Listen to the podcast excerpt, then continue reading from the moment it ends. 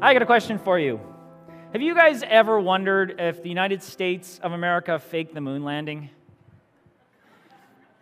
How about, how about, have you ever been walking in the woods and wondered, you hear this behind you, and you're like, who was that?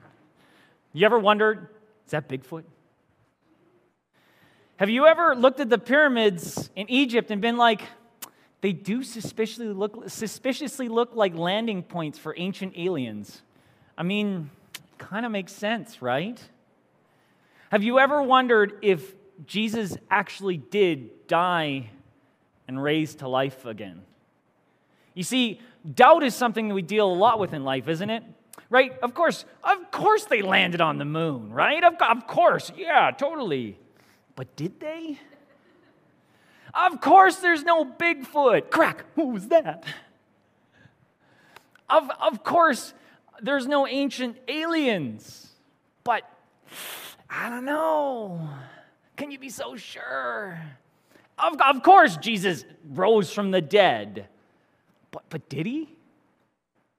You see, doubt is something that we deal with a lot in life and specifically in faith we actually we deal with doubt a lot in faith and i think there's a bit of a stigma when it comes to faith and doubt we often specifically in a Christian context, we often worry that if we share our doubts and concerns with one another, that we're going to be ridiculed, we're going to be shamed, we're, we're going to be ostracized because we don't have as much faith as somebody else, right? Oh, well, you just have to have more faith.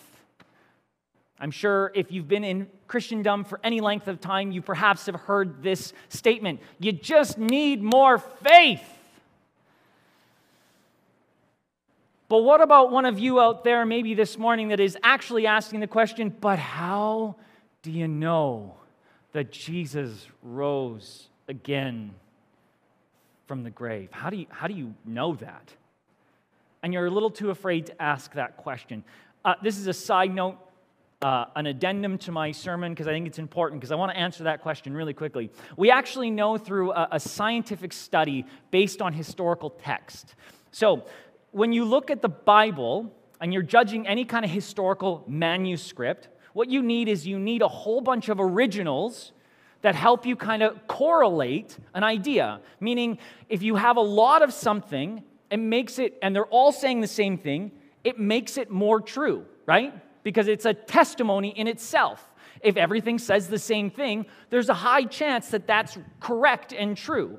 So, now in the biblical context and in the biblical world, when it comes to the scientific study of his history, we have just 300 years after the scripture was supposedly written, we have 9,000 manuscripts in Greek. We have 9,000, over 9,000 manuscripts in Hebrew. And then we have thousands in other languages. And they're all saying the same thing pretty much. So, this is specifically to the New Testament. So, of course, when we're talking about the New Testament in the Bible, which is Jesus, it's really easy for us to go, well, that's a true historical document because we have so much evidence that corroborates its truth. And so, then, of course, if we have all that evidence that corroborates it's true, and any historian worth most of their salt will agree that Jesus was a real character, he actually existed, he actually was here on this world, then you need to examine Jesus' claims. And Jesus in the New Testament claimed to be God. So, if the history is true and the guy actually lived, the guy claimed to be God. He claimed to come and die on your cross for your sins. He claimed these things. And then, taking into context, even a little bit further, taking into context the fact that there are writers like Josephus and another guy that starts with a T, and I just, his name is slipping my Tiberius or Theophilus, I don't remember. Anyway, it starts with a T, and I just can't grab his name right now, who would also corroborate it outside of the scripture. Josephus was a historian during the time of Christ. And he would corroborate the biblical narrative, even corroborating the resurrection from the dead. And so, this is one of the ways we know, is actually through evidence, through physical evidence, just in the writing itself. Because you look at four different people. We often think of the Bible as a single book. There is four different writers who wrote about Jesus. That is four people's testimony, not one book. That is four individual testimonies, all saying the same thing. It's important to make the distinction. Although we've lumped them into one book, it is four different people.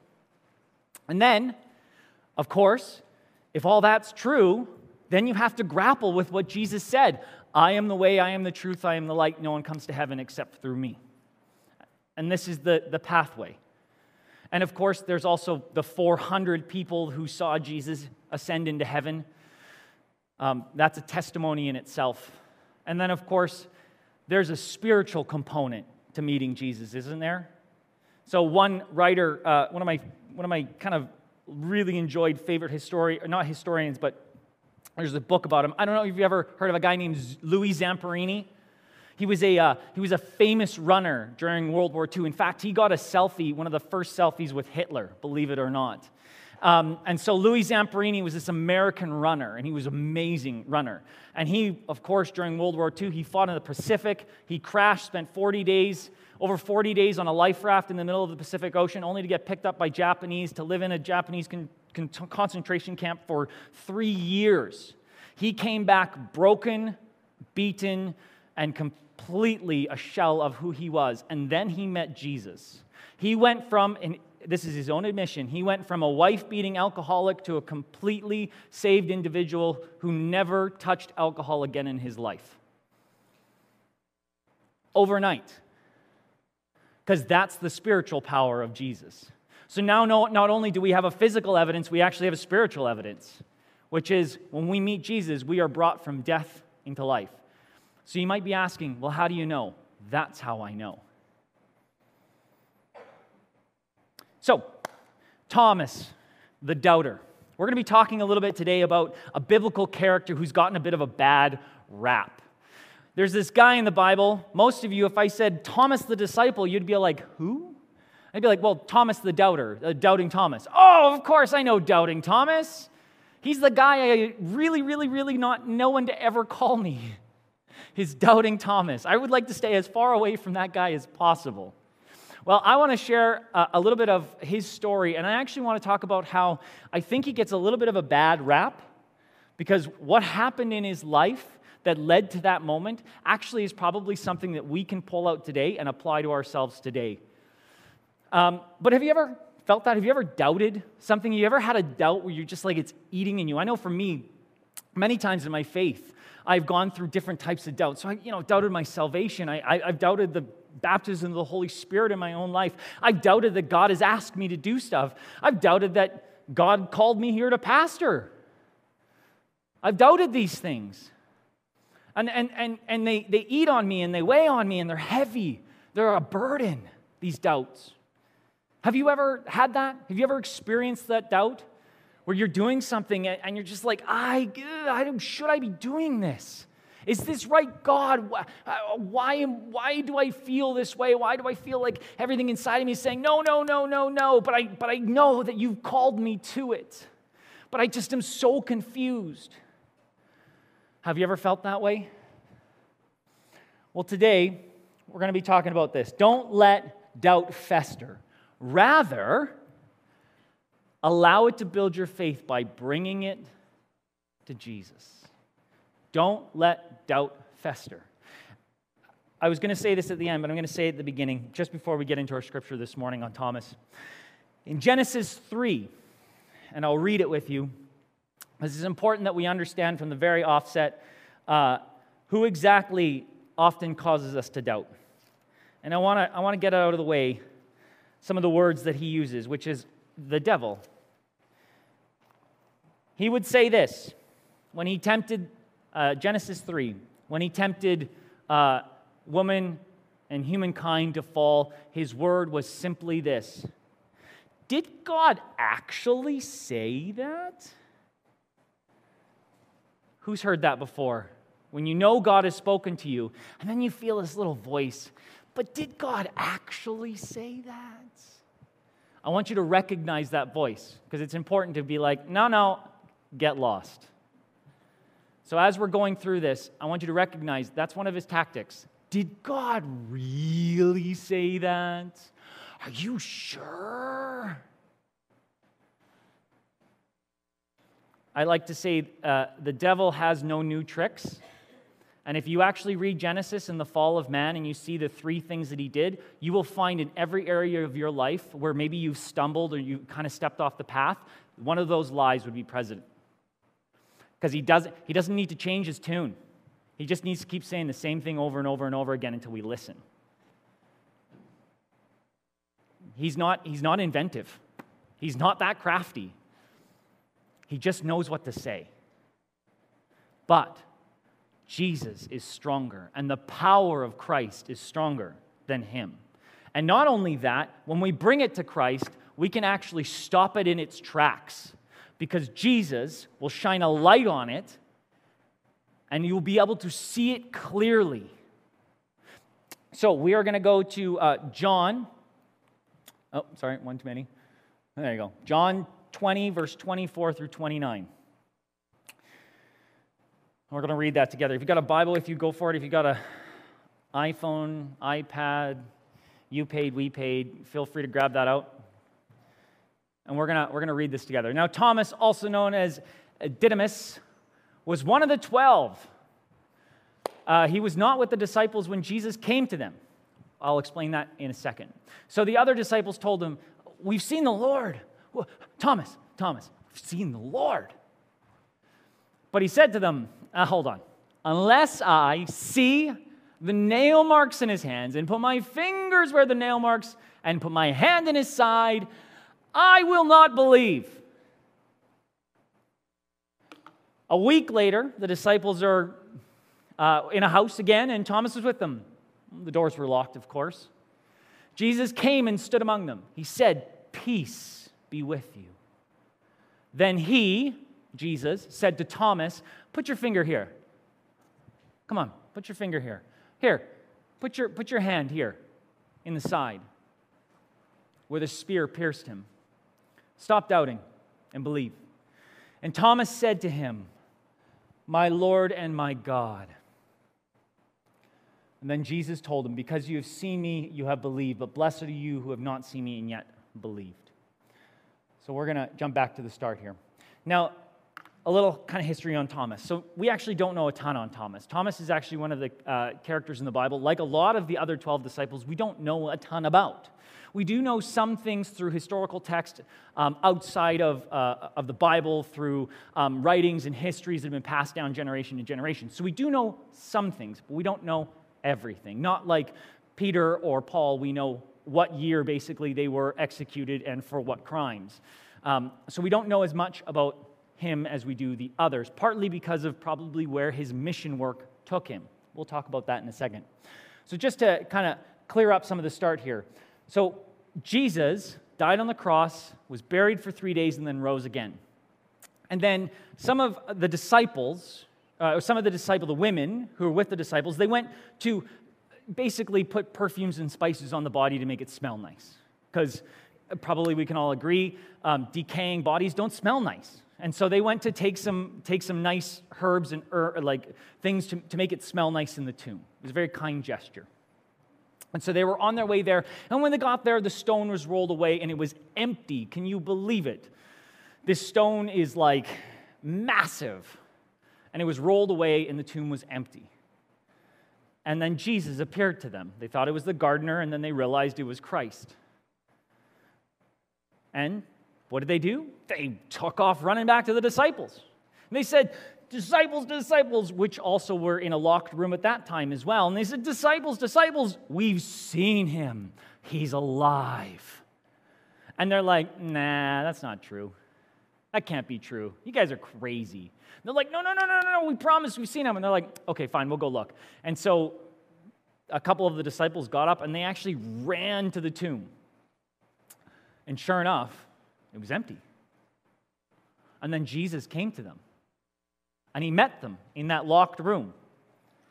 They saw Christ in his full glory. Thomas wasn't with them.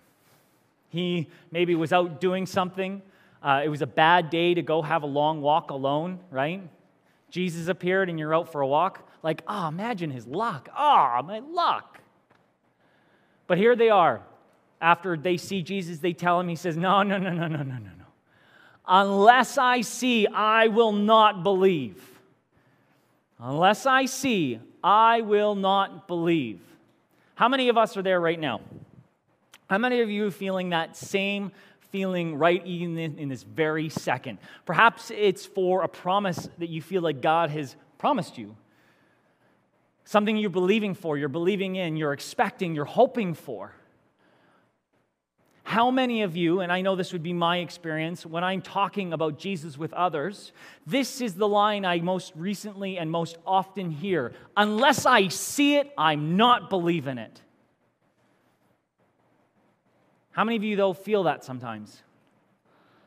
You hear the term, God is a healer. Unless I see it, I'm not believing it. God wants to pour out his spirit on you. Unless I see it, I'm not believing it. Well, here's the thing that Thomas did is he waited on God. He said, Well, show me then, Jesus. Show me. Show yourself to me. And I think this is, this is actually a place we'll see even a little later on. Uh, we see even a little bit later on, they did that again for the Holy Spirit, except for they waited in a specific place that Jesus told them to. Holy Spirit being the third person of the Trinity. And these, these disciples, they're, they're waiting for something to happen. And I think we often, we get ourselves trapped in a, a circle of doubt. And then we let this voice that says, Well, did God really say that? And we allow that to fester inside of our souls. See, when John, the writer of this, actually is writing this, he's actually not talking about Thomas. This is where we kind of get, this is where we've actually made a bit of a mistake.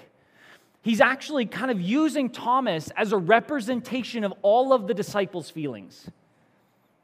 They were all feeling this. Thomas was just the bombastic one who's going to stand up and say, Hold on, wait a minute here. Wait a minute here. Unless I see it, I'm not believing it. In fact, he was already the bombastic one. If you look earlier on in John 11, Jesus is saying, I'm going to Jerusalem. And they're like, all the disciples are like, no, you're going to die. No, don't do it. They're going to, they're going to hurt you. They're going to beat you up. Don't go to Jerusalem. And Thomas stands up and goes, well, if he's going, let's just go die with him. Let's do it. He's going, let's do it. It's in his character to just say what everybody's thinking. We all have people in our lives like that. People that say things other people are thinking. Sometimes for the good, sometimes for the bad. But here he is. No, no, no, no, no, no, no. Hold on. You see, when we hold that doubt in and we let it fester inside our spirits and we let the enemy speak to us, it actually, it actually grows in us. But when we speak it out loud with our voice, and it's actually very important for you to speak it out, there is a spiritual component to, to physical words. Um, because out of your mouth comes the expression of your heart. What's inside comes out of here. We can think it, but when you start speaking, I know when I've gone to pray sometimes and I think I'm going to pray something else, and then all of a sudden out comes something of my mouth, and I'm like, oh, I was not even considering that that's how I was feeling. But because I was speaking and allowing God, utterance of my just to, to speak out and pray, I found things out about myself I didn't even know. I didn't know that's how I was feeling until I allowed myself to speak it out loud. And then you say it out loud and you go, oh, that's really how I'm feeling about that. Have you ever experienced that? where you're like, I'm not afraid, I'm not afraid, I'm not afraid. I think I'm afraid. Fear just kind of sinks in and you realize you truly are afraid. I'm not upset, I'm not upset, I'm not upset. If anybody ever tells you they're not upset, you're not upset, and they say it a couple of times, they're probably upset. And then they get mad at you, and you're like, I thought you weren't upset. But, but, do you hear what I'm saying? right? Imagine it's kind of like doubt is kind of like having who who's here has had like a, a, really like garbage old car. How many of you have had a, a garbage old car? That when you went out and you went to start it, you weren't sure it was going to start. Right? How many of you had that vehicle? Where you go and you're like, you stick the key in, you're like, all right, let's go. Ooh. And then sometimes you got to hold it over there. One of, my, one of my first cars, I had to get out every once in a while, I had to get out with a hammer and hit the starter. All right, let's try that again. See, what happens then when you buy a new car? You kind of have that feeling like, is this actually going to start? And you go in and now everything's like push button. You go like, like who, what was the first time, anybody have like a push button start vehicle here? How was it the first time you went to do it? You're like, whoa, whoa how did that work? I didn't have to turn anything. Now, of course, how long did it take for you to stop wondering if your vehicle was going to start? Not very long, right? It didn't take very long, did it? But the first couple of times, you probably had that little inkling of like, it has to start. It's brand new, it's got to start. And then you start it, you're like, yeah, it started. But there's that doubt in you. Now, let's say you buy the new car, but you never drive it. How do you know it's going to start? You've never driven it. You have no experience to prove whether it's going to start or not. Right? Our relationship with Christ is a little like that. You see, we've been raised to life, we've been given a new car. And often we kind of go, well, all the same feelings I'm feeling, I don't want to go down that road of relationship with Christ to actually find out whether those things are still true or not. So I'm going to stay over here, even though, uh, even though I've been given this new car, I'm just not going to touch it because if I touch it, I'm afraid it's not going to work. And so we kind of almost protect our faith a little bit in that way because we don't have the experience, the relationship to tell us otherwise.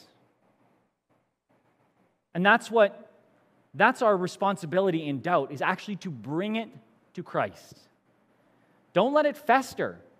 Because the longer you leave that new car sitting there, the more you doubt that it's going to start. Because your experience would tell you nothing different. Right? your experience, you've never driven it, you'd have no idea.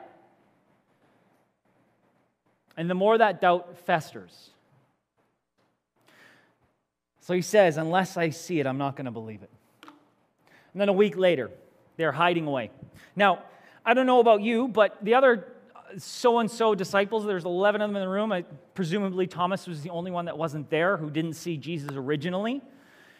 The other 11 disciples, so, so just to grab a picture of this, they've seen the empty grave. They have seen a risen Christ, and yet they're still locking themselves in a room. They're still locking themselves in a room. They're still hiding. If that doesn't say that everybody's doubting, I don't know what does. They're still doubting that Jesus is actually alive. Did we all just have like a, a, you know a hallucination together? The fact that they're locking the door still says they, they, they have not realized yet what has happened.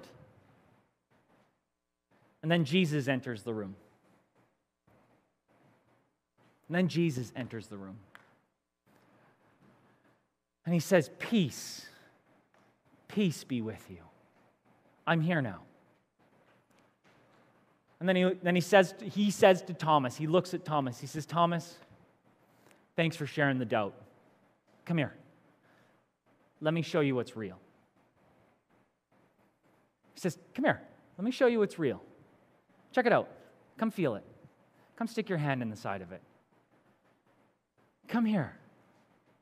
Let me, let me assuade your doubt. Let me take it away. G- give that doubt to me. I'll, I'll take it. I'll take it from you. Go ahead. I'll, my arms are open, my hands are open. For those who don't know, Jesus would have had scars from when he was crucified in his wrists, and they stabbed him with a spear in his side, which is why they're talking this way. Come here, he says. We always see Thomas as this doubting, like, oh, I never want to be a doubting guy. But he allowed Jesus to dissuade his doubts and for Jesus to show him what's true. And that's what we need to do, isn't it?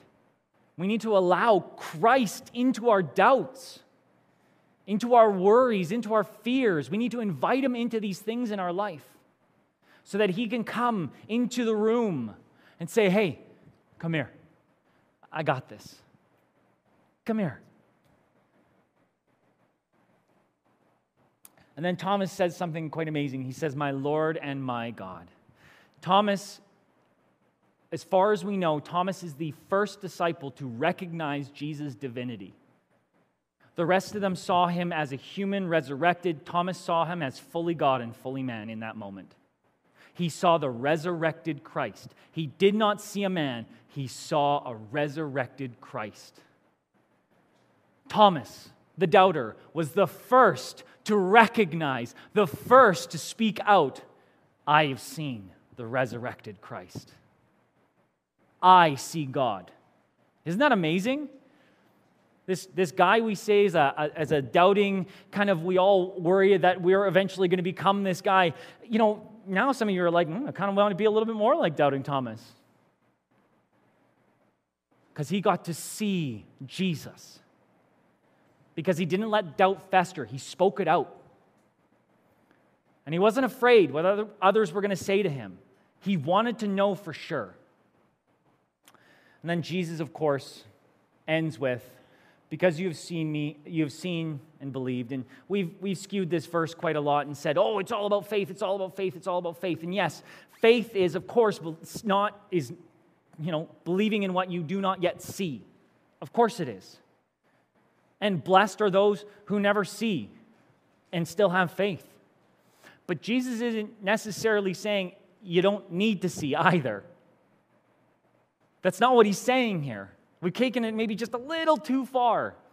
He's saying, oh, no, no, I still want to show up. Oh, no, no, hold on, hold on, hold on. I still want to be there with you. I still want to do miracles, signs, and wonders, which is evident by the book of Acts, which is right after this. If you want to read through amazing signs and wonders, read through the book of Acts. It's a really quick read, it's only 20, chap- 20 chapters, and it is chock a block full of the power of the Holy Spirit and the living God doing crazy, miraculous things in this world. So it's not that he doesn't want to show himself. That can't be what it is, based in the rest of the Bible. It can't be. But he's saying our faith isn't based in what we see, our faith is based in Christ. And that's what he's getting at. Our faith is based in a Jesus Christ, not in what we see with our eyes, because what we see with our eyes will fade. How many of us here have needed glasses uh, as you've gotten older, right? As you get older, your eyes are failing you. So your eyes will lie to you eventually, but Jesus won't inside your spirit. And that's what he's getting at. It's the spirit. Trust in that peace. You know, as we just going to come to a, a close here, I want to ask a I want to just share the end of Thomas's story. And I'm gonna, I got a challenge for you. It's the end of Thomas's story, as best we know through historical records, mostly through the Catholic Church. There are two different places that take the, the founding of their faith and church, um, which is Iran and India. Both take themselves uh, as being founded upon uh, the, the Saint Thomas. So both of those locations would identify that their first churches came from this person. That's, that would be through the Catholic tradition. That's the best we know of Thomas. So it, it's believed that he traveled through India and or India uh, and through Iran. And in one of those locations, he actually, not, not conned, I don't know if that's the right word, he got a king to give him money to build a palace, and he just gave it all the way to the poor. And when asked about it, he said, I'm building a different palace. I'm building a kingdom of heaven on earth. I, am working for another kingdom here. And the best we know actually is that he died for his belief. He was martyred, stabbed in the side with a spear in a foreign country. His doubt led to what? Incredible faith. His doubt led to incredible faith because he didn't let it fester. He went, wait a minute, I gotta know the truth. And his doubt led to Jesus taking it from him and faith being born in other nations.